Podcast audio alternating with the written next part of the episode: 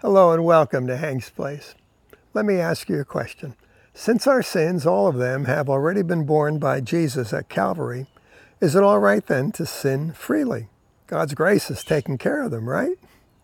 Well, it is true that Jesus has paid our sin debt in full and taken away all our sin.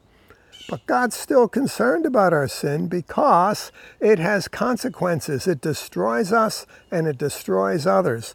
The wages of sin is death. Romans 6:23. So my friend, don't let that which would hurt you and other people have free run in your life. Sin does grieve the Holy Spirit. That's Ephesians 4:30. So act like a sinner and you will grieve the Spirit. But he will not record those sins. For Hebrews 10:17 says, "And their sins and their lawless deeds I will remember no more." The Holy Spirit is a spirit of grace and not of guilt. Are you confused? Don't be.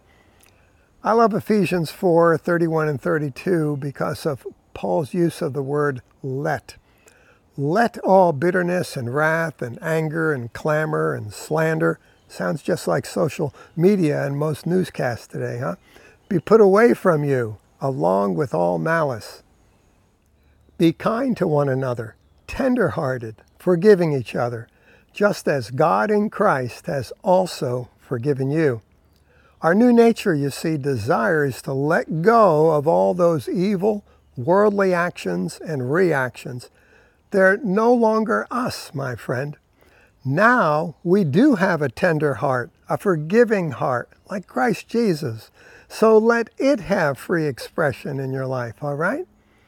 Here's something wonderful to munch on today. It's Romans 6:15. For it declares we are not under law, but we are under grace. Why? Well, as Romans 10:4 says, it's because Christ is the end of the law to all who believe. That's simple and it's simply wonderful. The true purpose of the law was to bring man to the end of himself and see his need for a savior. If you're experiencing a mixed grace gospel, you may think that the law was given to help us overcome sin, to give us channels to run in.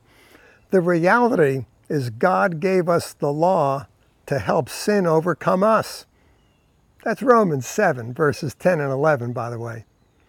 Jesus Christ is the end of the law for you and for me, don't you see? We are now free indeed.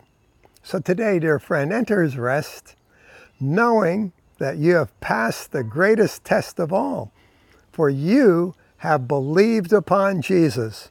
You have come alive.